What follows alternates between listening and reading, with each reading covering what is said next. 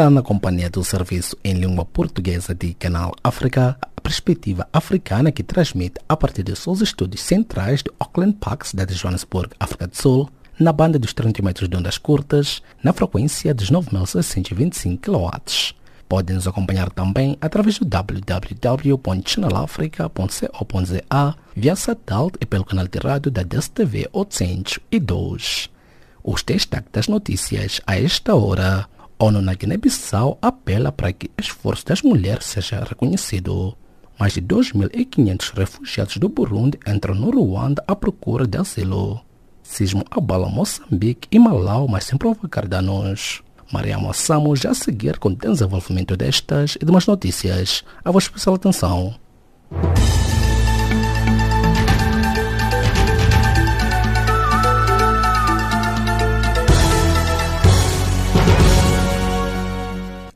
Saudações. O representante do secretário-geral da ONU na Guiné-Bissau, Modibo Touré, apelou nesta quinta-feira a todos os guineenses para reconhecerem o esforço das mulheres no país na construção da paz e prosperidade. Modibo Touré pede a todos os guineenses para fazerem ouvir a sua voz e participarem na tomada de decisões do país e empenharem-se no exercício da democracia. A comemoração do Dia Internacional da Mulher, feriado oficial na Guiné-Bissau, teve início com uma marcha pelos direitos das mulheres, estando previstas para o período da tarde atividades esportivas e culturais.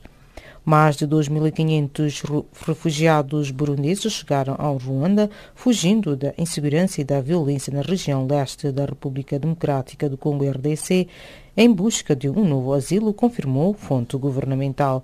Os requerentes de asilo fugiram do campo dos refugiados de Camuniola, na província problemática do Kivu do Sul, na fronteira com o Burundi e o Ruanda, onde cerca de 40 refugiados burundeses foram mortos e outros sem feridos no passado, dizia no ano passado, durante alterca, alter, dizia altercações com as forças congolesas que tentavam repatriá-los para o seu país sem o seu consentimento.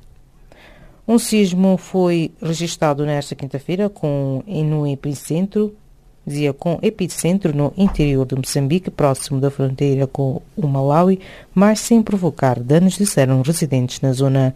O abalo com magnitude de 5,6 na escala de Richter ocorreu às 10 horas locais, de acordo com informações publicadas na internet pelo Serviço de Informação Sociomológico dos Estados Unidos da América. O epicentro foi localizado a 6 km de profundidade, junto à povoação de Muriri, pertencente ao distrito de Morumbau, na província da Zambésia, onde vivem cerca de 360 mil pessoas.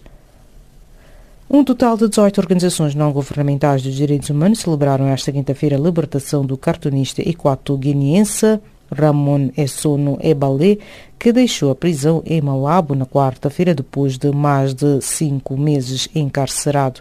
É um grande alívio saber que o Ministério Público retirou as acusações contra Ramon, mas na realidade estas nunca deveriam ter sido apresentadas, disse Salil Tripathi, presidente do Comitê de Escritores na prisão da Organização Internacional PNE, que é um grupo internacional de escritores que lutam pela liberdade de expressão, num comunicado conjunto das entidades.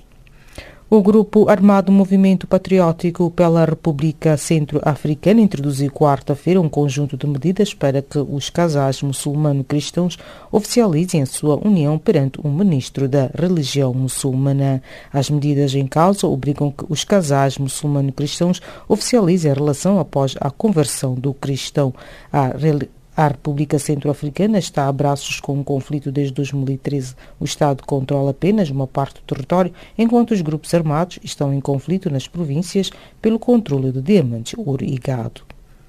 Entre 2014 e 2017, a mortalidade materna e neonatal registrada nos hospitais são tomenses baixou de 22 para menos de 10 devido a um projeto financiado pela União Europeia, segundo um estudo quarta-feira divulgado em São Tomé. O projeto é financiado pela União Europeia em 1,7 milhões de dólares. O estudo divulgado durante um seminário que decorreu nas instalações da representação das Nações Unidas em São Tomé indica que até 2014 morriam mensalmente entre duas e três mães e esse número foi diminuído até atingir no ano passado o valor médio de 9,9. A população da cidade de Micoló, localidade turística situada a 12 km a norte de São Tomé, revoltou-se quarta-feira montando barricadas e cortando estradas em protesto contra a intenção do governo de extrair areias dizia Areias das Praias. Várias fontes disseram que se tratou de uma manifestação espontânea de protesto contra a tentativa do governo de extrair areias nas praias daquela pequena comunidade situada a norte da cidade de São Tomé. Os populares acusam o presidente da Câmara de Lobata, Policarpo Freitas, de cumplicidade na extração ilegal de areias. E desta colocamos o ponto final. As notícias de política fico já a seguir com Jacob Divan na página do Caleidoscópio.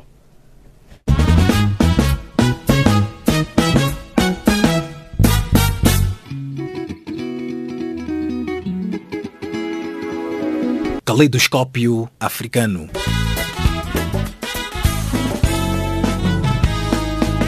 O som da África para o mundo.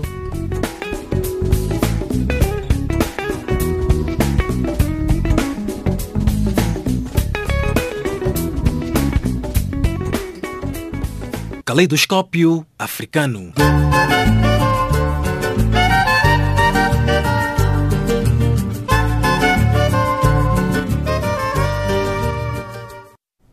Saudações e bem-vindos à página de Calodoscópio do Serviço em Língua Portuguesa de Canal África. Assinala-se nesta quinta-feira, 8 de março, o Dia Internacional da Mulher em todo o mundo, que destacam o contributo da mulher na sociedade. Maria Domingos, coordenadora do Programa Direitos Sexuais e Reprodutivos de Fórum Mulher, elaborou. O Fórum Mulheres está a celebrar esta data com um conjunto de atividades que são compostas por mesas redondas, palestras espalhadas um pouco pelo país, porque o Fórum Mulher é uma rede de várias organizações que estão espalhadas pelo país todo. O mundo assinala hoje o Dia Internacional da Mulher com o contributo da mulher na sociedade. Acha que a mulher já conquistou o seu espaço na sociedade? A mulher está a conquistar vários espaços. A sociedade ela é constituída por diferentes espaços onde homens e mulheres estão a participar.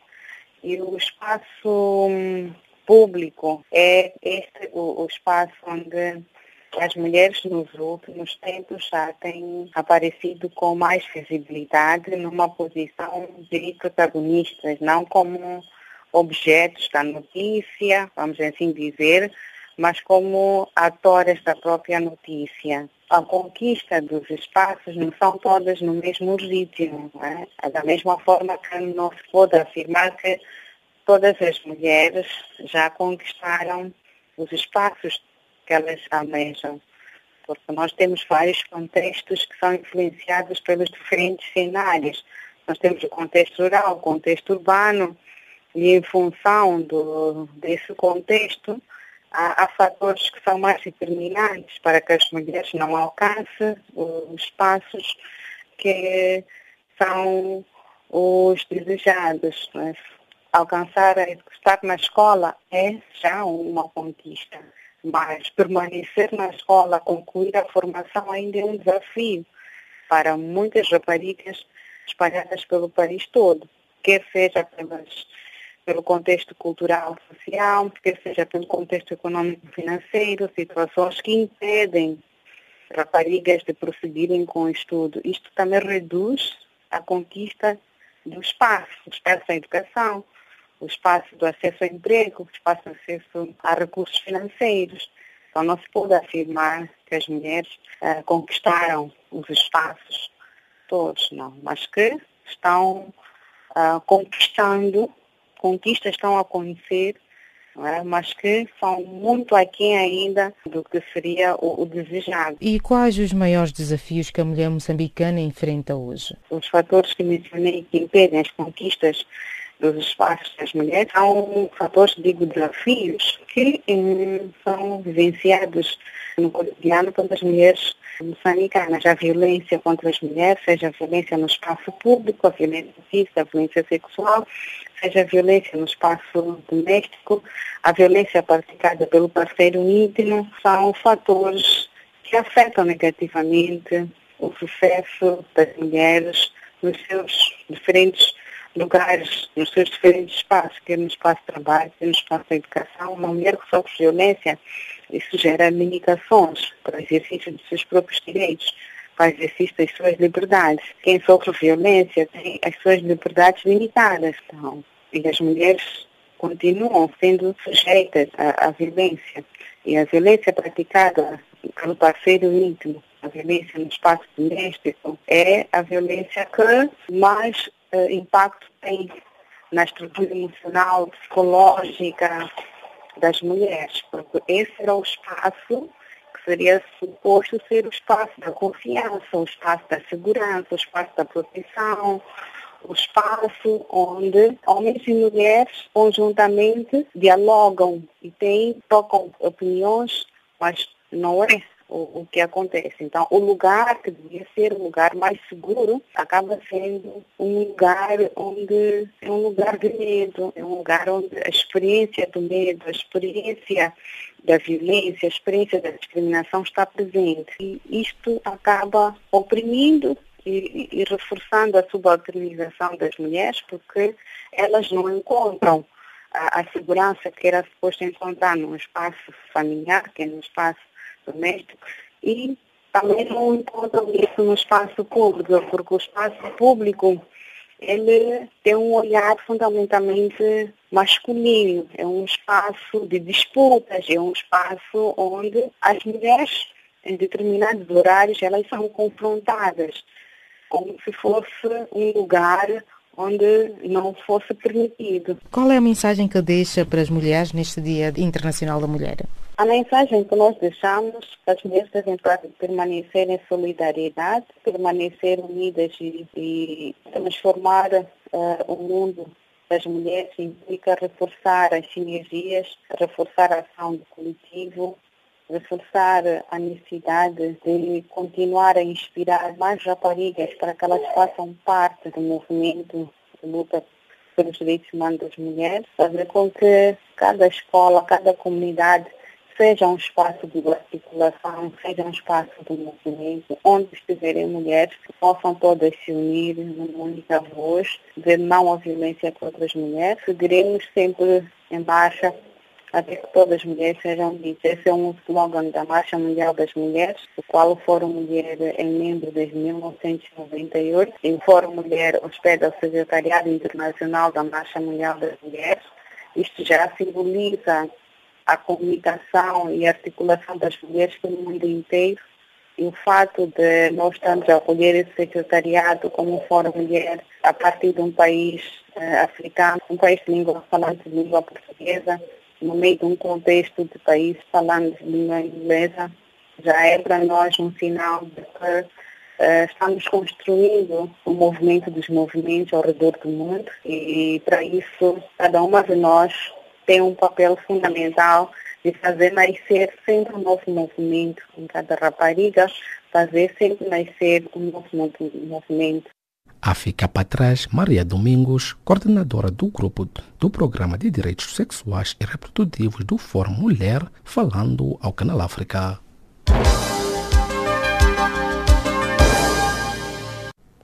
Em Angola, as mulheres continuam a ser a camada da sociedade que mais dificuldades tem tido para se inserir em cargos de decisão a nível governamental e privado aliado ao seu fraco poder de compra devido ao salário até 20% mais baixo que os homens, as mulheres ainda compõem a maioria das pessoas no mercado informal.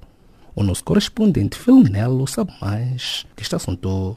Na data em que o mundo assinala o Dia Internacional da Mulher em Angola, as mulheres continuam a ser a camada da sociedade mais discriminada em cargos de tomada de decisão, apesar de constituírem 52% da população. As Nações Unidas afirmam que se os países oferecerem igual tratamento às mulheres, o PIB das nações pode subir até 34%. Por ocasião da data, várias são as atividades que decorrem para a celebração deste dia. Nesta quarta-feira, uma mesa redonda revelou que 80% das mulheres angolanas passam passam a sua vida a cuidar da família, enquanto que, em média, os, que os homens ganham 20% a mais do que as mulheres empregadas.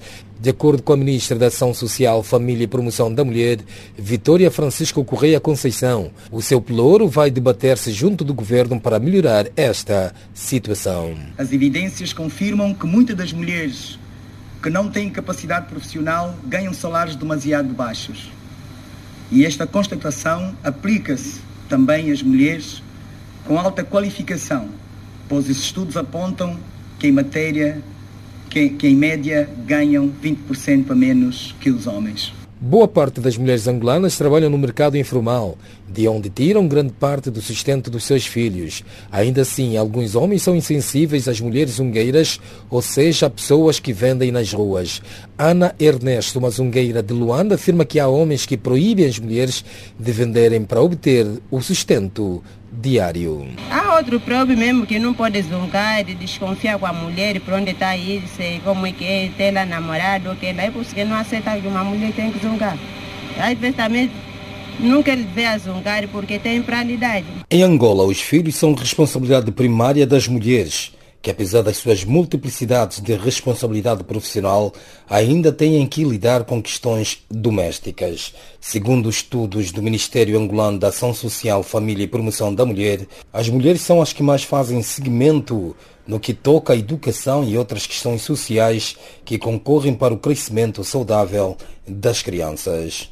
Marta Lemos, especialista em questões do género e promoção da mulher, diz que Angola está a aumentar o número de mulheres chefes de família.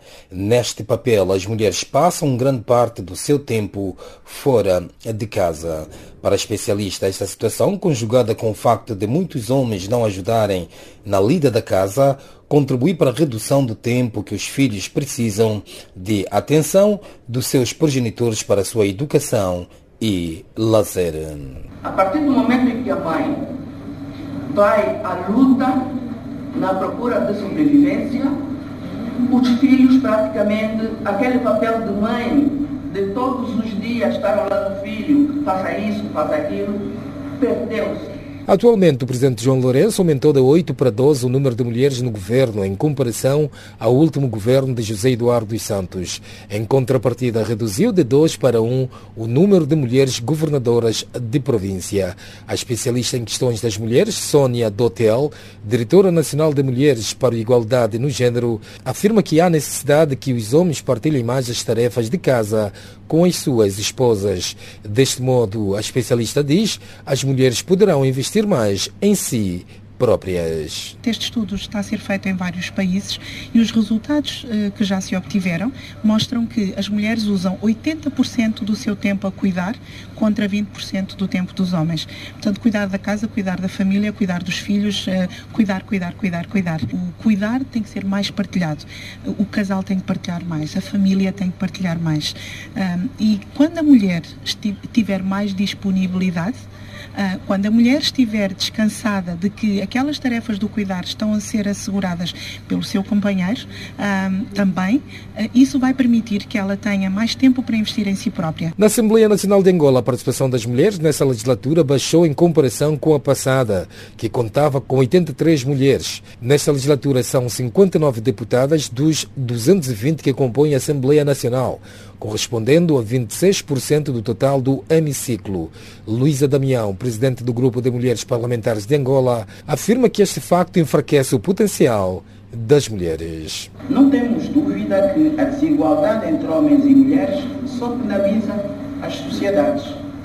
A violência, a injustiça e os estereotipos que muitas mulheres sofrem enfraquecem a nossa sociedade como um todo além de privar as próprias sociedades de um considerável potencial que as mulheres têm, tendo em conta a sua criatividade, o seu talento, a sua força e a sua confiança no futuro. Recordo que as mulheres representam 52% da população angolana. Ouvíamos Luísa Damião, presidente do Grupo de Mulheres Parlamentares de Angola, a falar sobre a situação das mulheres no país quando o mundo comemora o Dia Internacional da Mulher. Phil Nelo, Canal África, Angola. Da Angola viajamos até Zimbábue onde, segundo fontes locais, funcionários da residência do ex-chefe do Estado do Zimbábue, Robert Mugabe, foram interrogados na manhã desta quinta-feira pelas Forças Armadas do país. Dr. Alcides Sakala, acadêmico e analista político angolano, teceu a seguinte leitura. Bom, como eu dizia, não há é, muitas informações sobre esta situação. Seja como for, isto pode indiciar um processo com contornos mais delicados relativamente àquilo que tem sido a posição das novas autoridades do país. Esta iniciativa pode configurar eh, contornos um pouco mais preocupantes e o nosso entendimento é que nas circunstâncias da transição que o Mugabe está a fazer, primeiro seria de bom tom que se respeitassem os compromissos assumidos para que esta transição decorresse eh, num clima em que houvesse de facto atenção àquilo que são ditames da própria Constituição. O Mugabe penso que já não representa nenhum perigo neste momento, podemos avançar também da sua idade, e penso que o Zimbábue optou mesmo por esta transição, que vai efetivamente determinar eh, novas situações eh, para bem das populações daquele país. Portanto, este temporâneo, qualquer tipo de pressões, se eventualmente esta intenção, que se possam fazer sentir junto da família do próprio ex-presidente Robert Mugabe. Pois bem, doutor, após vários anos de liderança da família Mugabe, que culminou com seu derrube em novembro do ano passado, e olhando igualmente para a popularidade do ex-dirigente e também as eleições à vista, qual será o impacto político para o atual governo do ZANU-PF liderado por Emerson Mnangagwa? Eu penso que não terá um impacto muito grande. Mugabe marcou uma época, marcou um período, já não é Presidente da República, há uma nova conjuntura nacional, portanto são novos elementos que vão decidir agora o futuro do país. Penso que estas eleições vão ser importantes, tanto para o partido no poder como para a oposição, porque afiguram-se de facto muitos desafios no âmbito deste processo de transição que o Zimbábue está a conhecer agora também é transição de gerações. Haverá certamente uma nova geração que vai emergir deste processo e este é um dos grandes desafios que o Zimbábue tem à sua frente para que as novas lideranças que sairão destas próximas eleições, sejam elas quais forem, vão ter que refletir a construção do novo Zimbábue depois de anos de estagnação económica e social que levaram o país praticamente à falência. Ainda no Zimbábue, um antigo brigadeiro que deixou o partido no poder no país como protesto contra a destruição em novembro do ano passado do ex-presidente Roberto Mugabe fundou um novo partido político no país. O que diz em torno disso? Pode ser uma oportunidade para esta nova formação política do país. A África está cheia de cenários desta natureza. Para o meu entendimento, o mais importante é de que estas lutas políticas nacionais, legitimadas à luz da própria Constituição no país, não resvalem para situações de novos conflitos.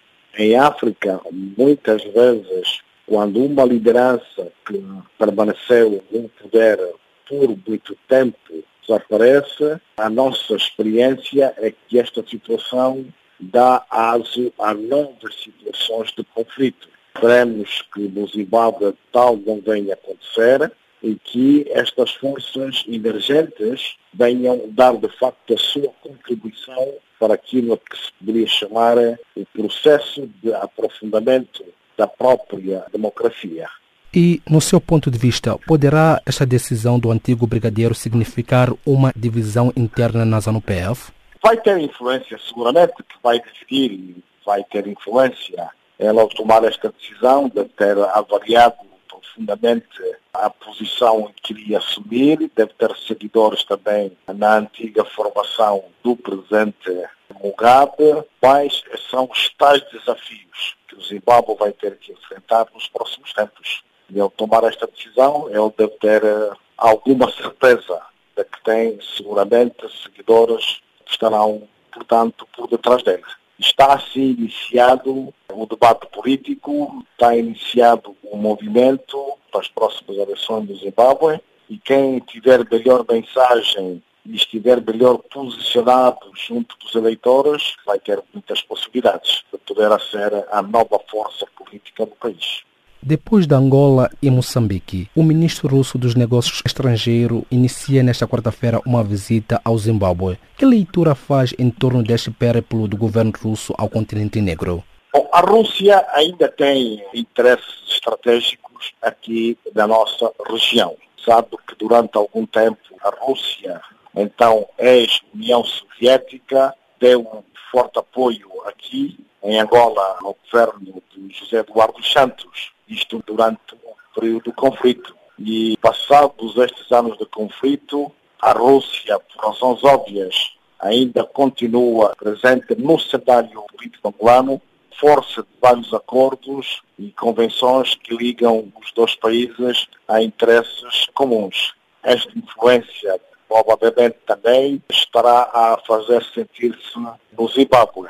Seja como for, a Rússia é uma potência mundial, tem necessidade de procura de novos mercados internacionais. É neste quadro que se pode ler enfim, este périplo desta figura importante russa para a nossa região, que será, em termos internacionais, que se diga uma zona de disputa entre as potências influentes nesta nossa região. Palavras do Dr. Alcides Sacala, acadêmico e analista político angolano debruçando-os a partir da cidade de Luanda.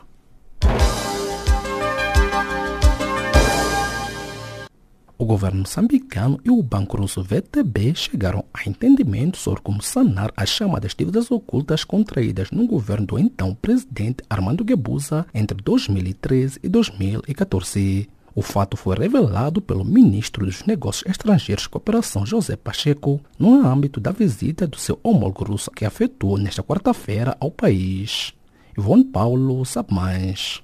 O ministro dos Negócios Estrangeiros e Cooperação, José Pacheco, garantiu esta quarta-feira em Maputo que o governo moçambicano e o banco russo VTB chegaram a entendimento sobre como sanar as chamadas dívidas ocultas contraídas durante os dois últimos anos do segundo mandato do então presidente Armando Guebuza. Segundo José Pacheco, esteve recentemente em Maputo, o diretor-geral do banco russo VTB, que trabalhou com os setores pertinentes nesta área e há um entendimento sobre como sanar a dívida. José Pacheco, que falava na conferência de imprensa conjunta com seu homólogo russo Sergei Lavrov, no âmbito da visita ao país efetuada esta quarta-feira, explicou ser uma questão técnica que está a ser trabalhada a nível dos pelouros responsáveis por seguir este processo. O VTB é um dos bancos, outro é o Credit Suisse, que financiou com aval do Estado, mas sem o conhecimento da Assembleia da República, as três empresas do setor securitário criadas em 2013 e 2014 no governo de Armando Guebuza. O Banco Russo financiou a MAM com 535 milhões de dólares, a Ematum com 350 milhões de dólares e a Proíndicos com 118 milhões de dólares. Durante a sua estadia em Maputo, o ministro dos Negócios Estrangeiros da Rússia reuniu com o seu homólogo moçambicano José Pacheco e mais tarde foi recebido pelo presidente da República, Filipe Nyusi. À saída do último encontro, os dois ministros dos Negócios Estrangeiros anunciaram a criação de uma comissão mista bilateral que deverá reunir em abril na capital moçambicana.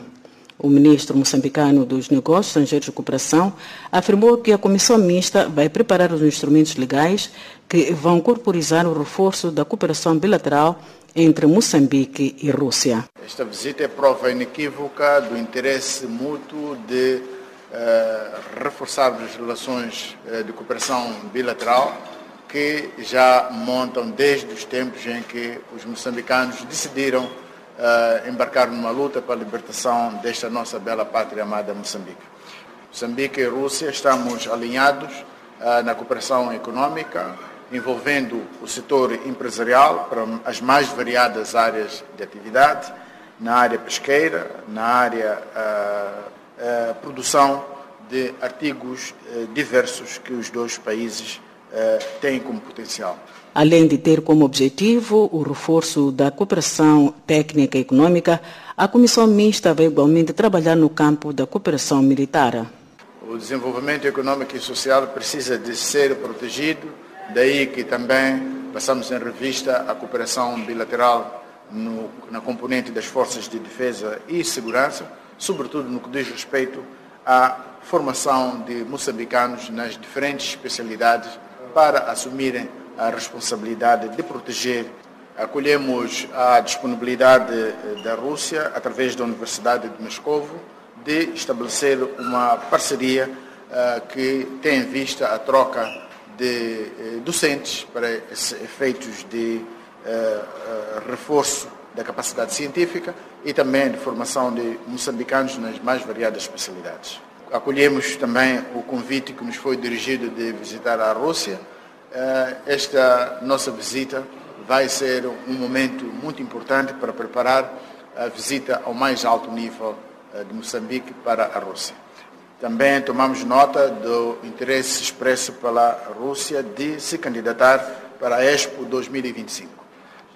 Estamos juntos com a Rússia no combate à corrupção, no combate ao terrorismo e todas as formas de discriminação que, por vezes, ocorrem no mundo. Por seu turno, o chefe da diplomacia russa, Sergei Lavrov, também defendeu a não interferência política em negócios das empresas americanas e russas que operam em Moçambique, tendo enaltecido o nível de cooperação com o país. E aqui já temos primeiros resultados. Nós já atingimos um entendimento de criar uma comissão intergovernamental bilateral para cooperação econômica e científica e técnica. E a primeira sessão desta comissão vai se realizar aqui em Maputo em abril do ano em curso.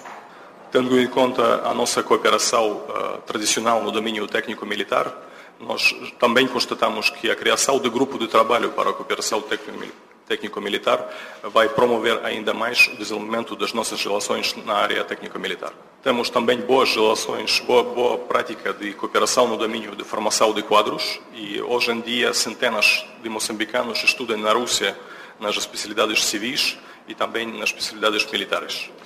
Desenvolvemos a cooperação no domínio interparlamentar e também entre os partidos políticos e constatamos que no ano passado no Congresso de Frelimo participáramos representantes dos dois partidos russos, Rússia Unida e Partido Comunista. Agradecemos também a Moçambique o desenvolvimento da nossa cooperação no domínio de, de juventude. Lavrov falou ainda do comprometimento da Rússia na luta contra o terrorismo, enfatizando que o fenômeno é uma ameaça global que exige de todo o mundo a união de esforços no seu combate. Мы, как и наши мозамбикские друзья, считаем абсолютно... Temos as posições comuns com nossos parceiros moçambicanos que uma prioridade global é de criar uma frente única na luta contra o terrorismo e fazer isso sem dois pesos, dois, duas medidas e não utilizando os grupos terroristas nos fins geoestratégicos e geopolíticos И она по-прежнему в полной мере сохраняет свою актуальность. Sergei Lavrov, ministro dos Negócios Estrangeiros da Rússia, nos momentos finais da visita que efetuou esta quarta-feira a Moçambique,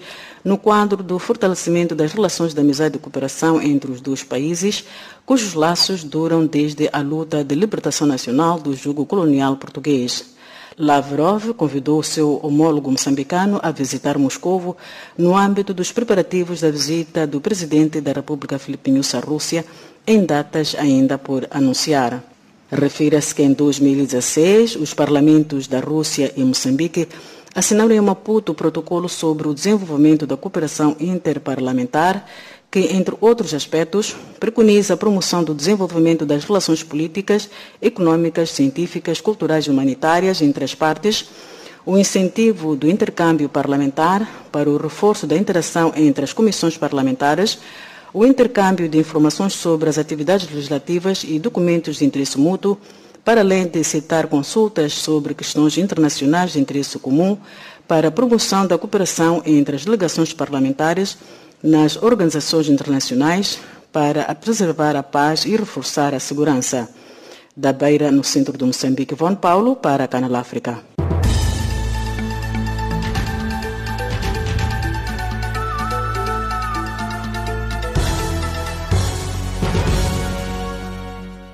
O resumo das notícias a esta hora. O representante do secretário-geral da ONU na Guiné-Bissau, Modi Boutouré, apelou nesta quinta-feira a todos os guineenses para reconhecerem o esforço das mulheres no país na construção da paz e prosperidade.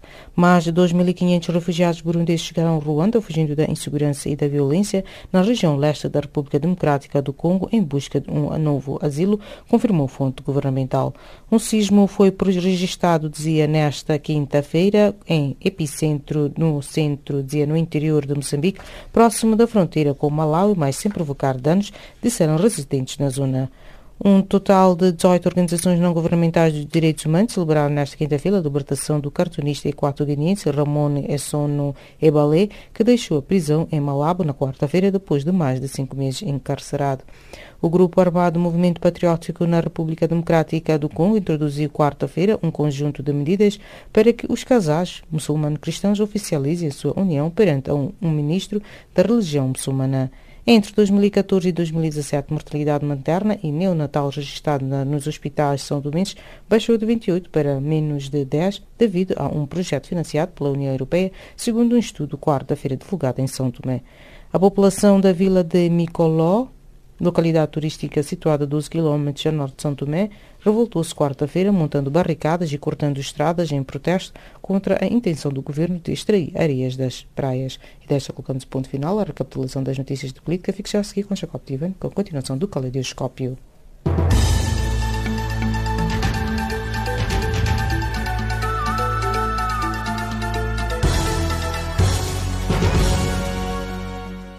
Obrigado, Maria Massamo. Agora sim, dando continuidade à página de caleidoscópio do Serviço em Língua Portuguesa a esta hora. A ONG Tinhinguena e as organizações da sociedade civil que seguem o processo de exploração de recursos naturais estão em Ferem, região de Oio, a sensibilizar a população sobre os seus direitos comunitários. Yasmina Fernandes, a partir da Guiné-Bissau, sabe mais. O Fórum Nacional de Torres Comunitários sobre Reassentamento Populacional e Direitos Comunitários é uma iniciativa da organização tiniguiana em colaboração com os seus parceiros do Comitê de Organizações da Sociedade Civil, encarregue de seguimento da exploração de recursos naturais na região de Oio, setor de Farim, enquadra-se nas atividades de melhor gestão transparente de recursos sustentáveis financiado pela União Europeia. O encontro juntou 11 aldeias que fazem parte dos que serão reassentados e ainda algumas delegações vindas de Buba, Bafatá, Varela e outras localidades onde se entende que, se, que, que tem recursos naturais. Sobre o assunto ouvimos Pedro Quadé da organização Tininguiana que nos fala do objetivo da formação. Porque só falta uh, a empresa e, e, o CAIA fazerem uh, o, o, trabalho público com a população, que é a audiência pública.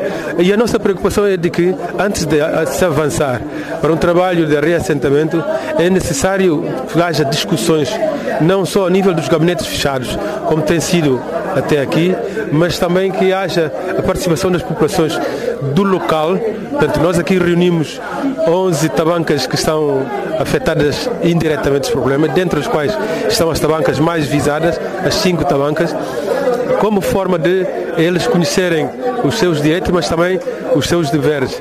E assim eh, poderem partilhar a sua experiência com a, as, eh, as organizações da sociedade civil e a, eh, a administração, o poder do Estado.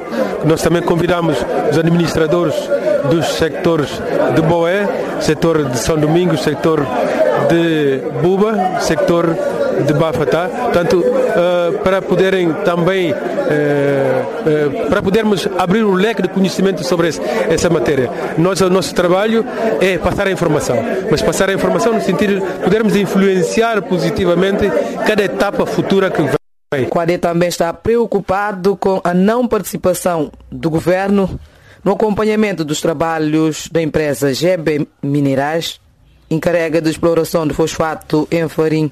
O espaço que já está a ser cobiçado desde há dois anos para cá por alguns camponeses que vão ilegalmente aproveitar o silêncio das estruturas governamentais do projeto, porque o projeto já devia fazer ordem, o ordenamento do território para determinar espaços para a agricultura, espaços para o pastoreio, espaços para, para a habitação, espaços, enfim, para a pesca e determinar espaços para plantação frutícola, de modo a não ser atual, como está a ser feito atualmente, que pode gerar conflito no futuro. Acompanhamento. Nós podemos considerar que a empresa está a fazer aquilo que, que, que está ao seu alcance, mas deve ser pressionado tanto pela comunidade como pelo Estado. O Estado precisa de pressionar a empresa. O Estado precisa de ser envolvido mais. O Estado precisa de acompanhar uh, a população como defensora dos interesses. Não apenas olhar o problema de exploração do, do, do, fosfato na perspectiva do ganho que a, que a empresa pode fornecer ao Estado. O ato contou com a presença de Bakar Mané, do Plano Integração Regional, que fala dos trabalhos que já estão a desenvolver Ainda não, só hoje que estou ouvindo isso. Mas se houver, eu acho que é um caso isolado. Como o rapaz mesmo confirmou isso agora, que ele mesmo, mas depois, com a intervenção do Estado, se é obrigado a deixar. Estão a plantar caju?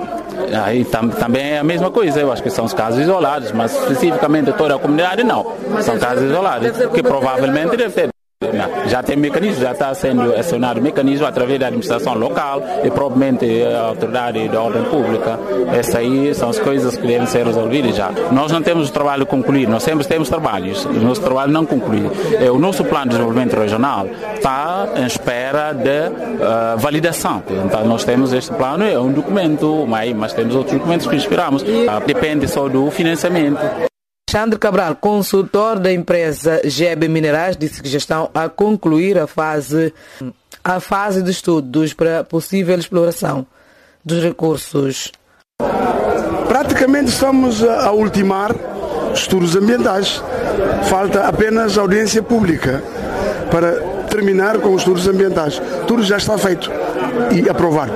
Estão preparados para a deslocação de algumas bancas? Que, uh... Sim, sim, o reassentamento é reinstalação de cinco de populações de cinco tabancas afetadas. Estão completamente, diretamente afetadas. O lugar já já escolhemos e o meu gabinete participou na escola de Bururanfa como um novo sítio para os reassentados. E agora falta a apresentação do plano de reassentamento que a empresa fez, mas ainda não apresentou. Todos os detalhes que nós antecipamos a discussão aqui estão no, no, no plano de reassentamento. Falta apresentar e discutir. Eu acho que estamos a antecipar a discussão.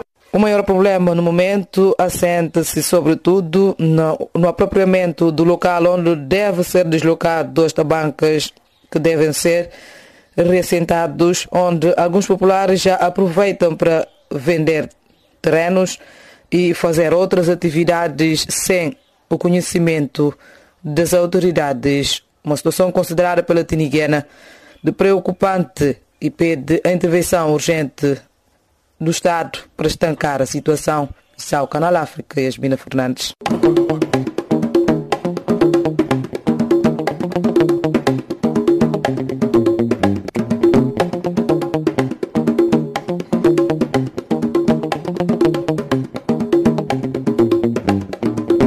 Calorosas saudações e bem-vindos à página de cultura do Serviço em Língua Portuguesa a esta hora. A ministra da Cultura angolana Carolina Cerqueira apelou nesta quarta-feira em Luanda ao espírito de solidariedade e serenidade aos membros da União Nacional dos Artistas e Compositores Sociedade de Autores reagindo aos recentes acontecimentos na instituição em causa que culminaram com o afastamento do seu presidente de direção, Massano Júnior, na sequência de uma reunião da comissão diretiva, Carolina Cerqueira avança a necessidade de se garantir o bom funcionamento e a preservação do nome da instituição. A ilha de Moçambique celebra 100 anos de elevação à cidade e para o efeito, a Associação Culungana, em parceria com a Associação Moçambicana de Fotografia, vai realizar um concurso fotográfico denominado Ilha Moçambique, a ilha das duas cidades. De lembrar que a ilha foi elevada à vila em 19 de janeiro de 1763 para em 17 de setembro de 1818 ganhar o estatuto de cidade, sendo ainda a primeira capital da colônia de Moçambique. Ainda em Moçambique está marcado para esta quinta-feira o primeiro leilão da arte do país. A cerimônia com início às 18 horas locais terá lugar no Salão Nobre do Clube Naval na cidade de Maputo. Entretanto, o leilão contará com cerca de 50 obras de artistas moçambicanos consagrados, tais como Malangatana, Chicane, Naguib, Mabunda, Pequiwa, Reinata, entre outros.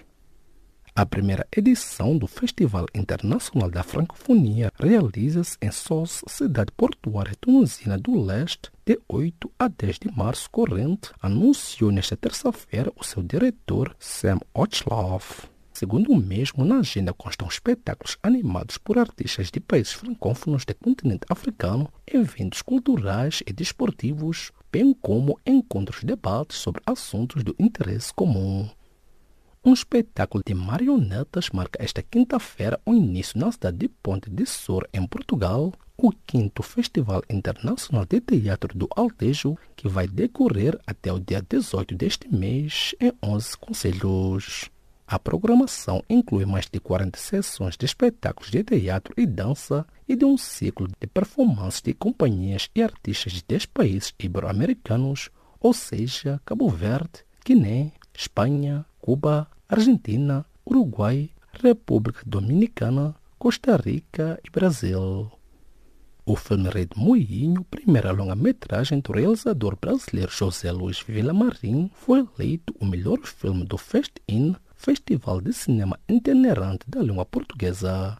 Quanto às curtas-metragens, o júri escolheu Agis de Tiago Carvalhais, sobre Gilberta Júnior, a mulher transexual assassinada em 2006 no Porto, enquanto o público votou em Hospital da Memória de Pedro Paula de Andrade. Na véspera do Dia Internacional da Mulher, chega às livrarias portuguesas a obra querida Indiamwe, Como Educar para o Feminismo, da autoria da nigeriana Chimamanda Ngozi Adichie querida Enjauela, como educar para o feminismo surgiu depois de uma amiga da autora que lhe perguntou qual é a melhor forma de educar a filha como feminista. O vencedor do Jabute com romance Glória e finalista dos principais prêmios literários no ano passado no Brasil, com o amor dos homens avulsos, Vitor Erringer, morreu nesta quarta-feira aos 29 anos.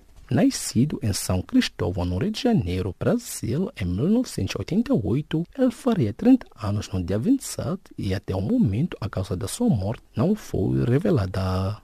E desta despedimos de mais uma edição da página de cultura a esta hora. Fique já a seguir na voz de Maria Moçam na página de economia.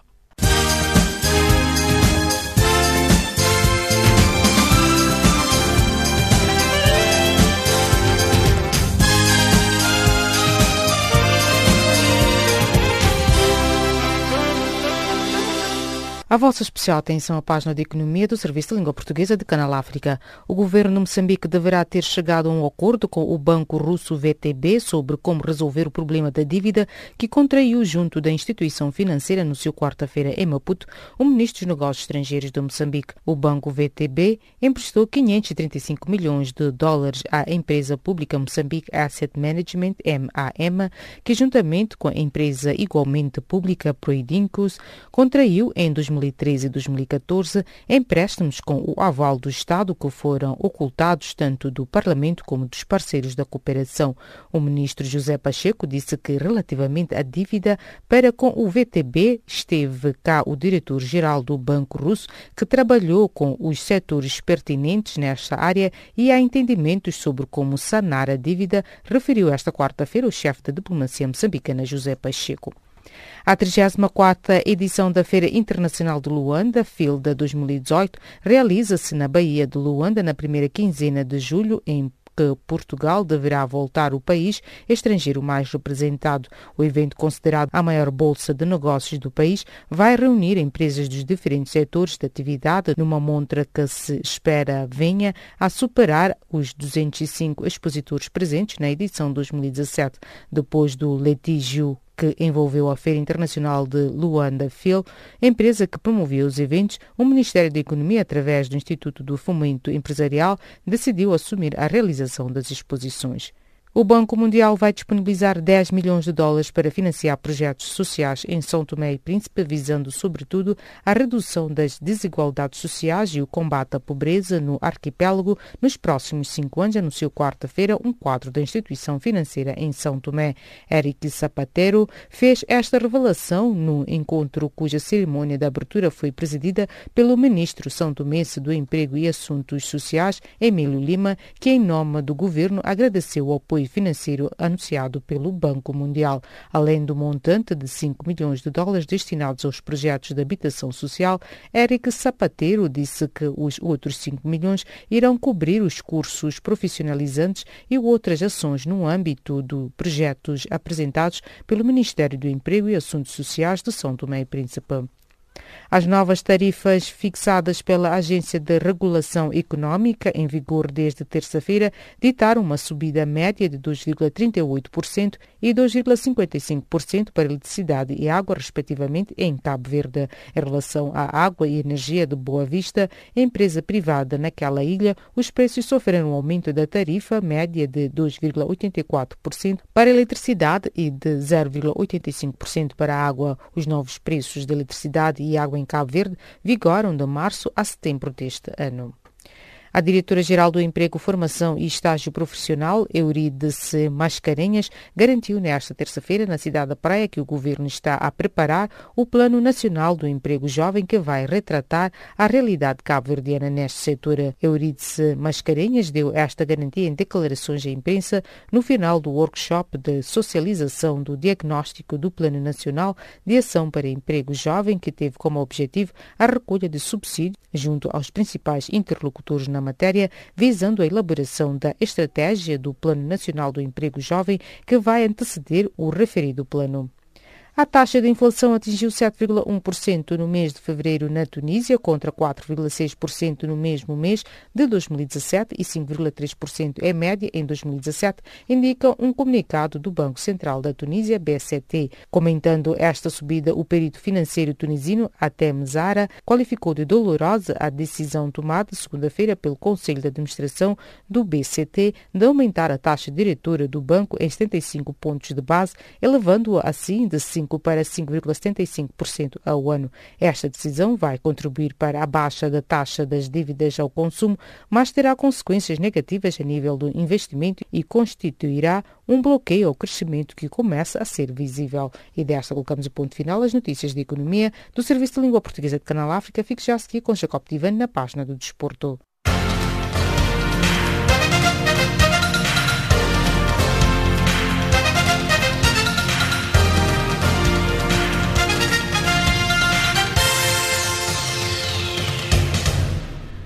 A voz especial atenção à resenha desportiva do Serviço em Língua Portuguesa a esta hora.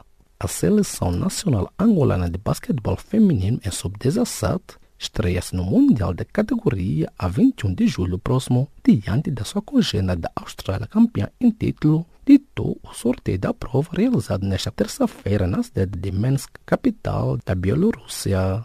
No mesmo grupo das angolanas encontram-se inseridas também as formações do Canadá e Letônia. O 1 de agosto venceu nesta quarta-feira em Luanda o Betfest da África do Sul por uma bola sem resposta em jogo da primeira mão da última eliminatória para a Liga dos Campeões Africanos em futebol. Geraldo colocou o campeão angolano em vantagem na eliminatória aos 84 minutos, numa partida disputada no estádio 11 de novembro. Entretanto, a segunda mão está marcada para o dia 16 deste mês na Casa da Formação Sul-Africana. Enquanto isso, a equipa moçambicana do Coxa do Sol recebeu e perdeu na noite desta quarta-feira em Maputo diante do Cape Town City da África do Sul por 1-0 em jogo da primeira mão da primeira eliminatória de qualificação para a fase de grupos da Taça da Confederação Africana de Futebol. Outro representante moçambicano na Afrotaças, a União Desportiva do Songo também perdeu por 4-0 frente ao TP Mazembe da República Democrática do Congo em jogo da primeira mão da primeira eliminatória de acesso aos grupos da Liga dos Campeões Africanos.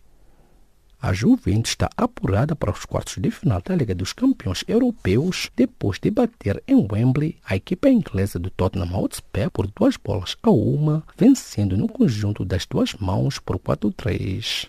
O gol da equipa caseira foi de Son Heung-min ao minuto 39 da partida, mas Gonzalo Higuaín e Paulo Dybala marcaram os tentos da reviravolta dos italianos. Por sua vez, o Manchester City da Inglaterra não foi além de uma derrota caseira frente ao Basileia por 2-1, mas acabou qualificando-se para os quartos de final da Liga dos Campeões da Europa graças ao resultado conquistado na primeira mão de 4-0 na Suíça. O Benfica voltou a reafirmar a sua confiança em Paulo Gonçalves, assessor jurídico do clube encarnado que já está a braço com a justiça.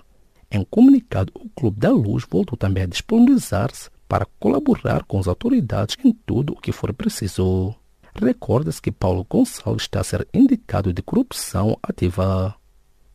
14 anos depois, o guarda-redes brasileiro Júlio César voltou a atuar com a camisola do Flamengo no folgado triunfo sobre o Boa Vista por 3-0.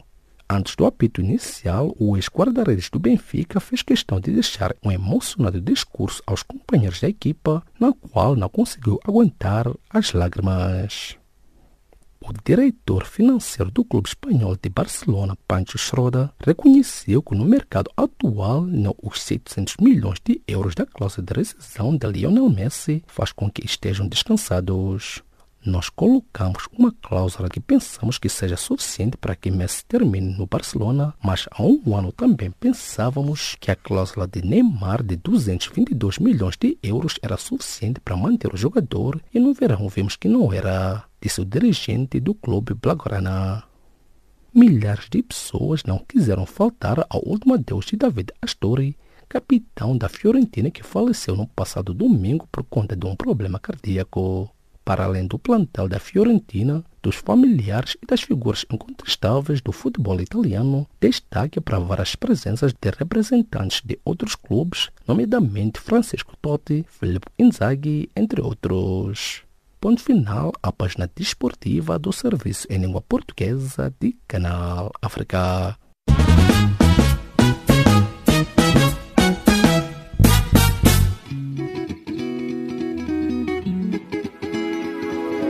Caleidoscópio africano.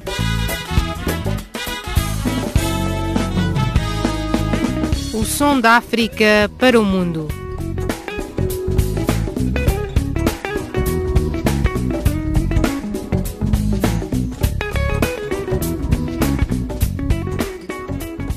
Caleidoscópio africano.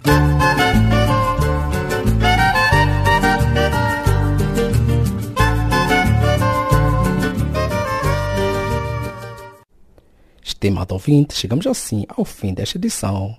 Edição esta que chegou ao cargo de Charles Kumalo, na produção e apresentação de Jacob Tivan e Mara Mossamo e nos cuidados técnicos de Wiseman Manela. Em nome desta vasta equipe, os nossos agradecimentos, o novo encontro marcado para breve. E desta partimos musicalmente.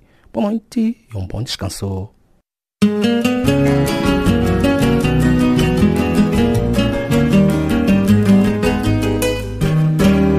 Cantar um bem trazer você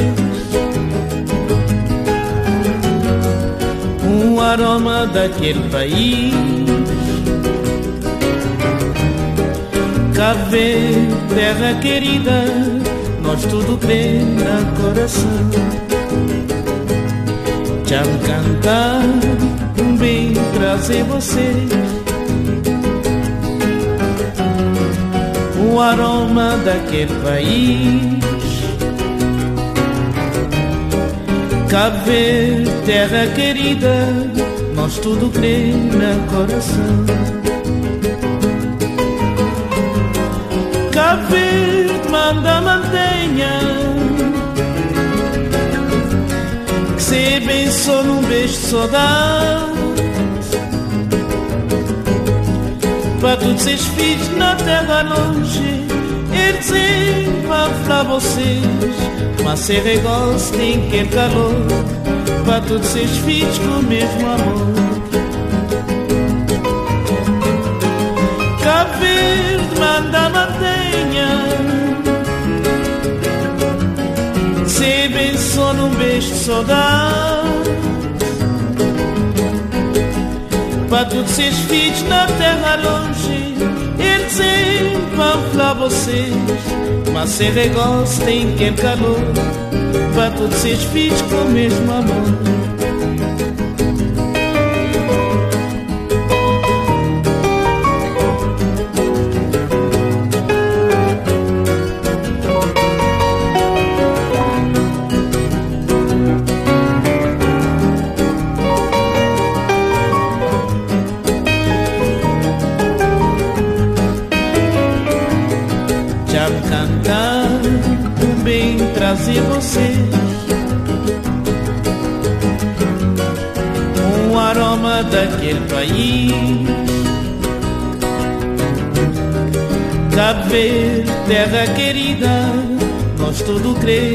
coração.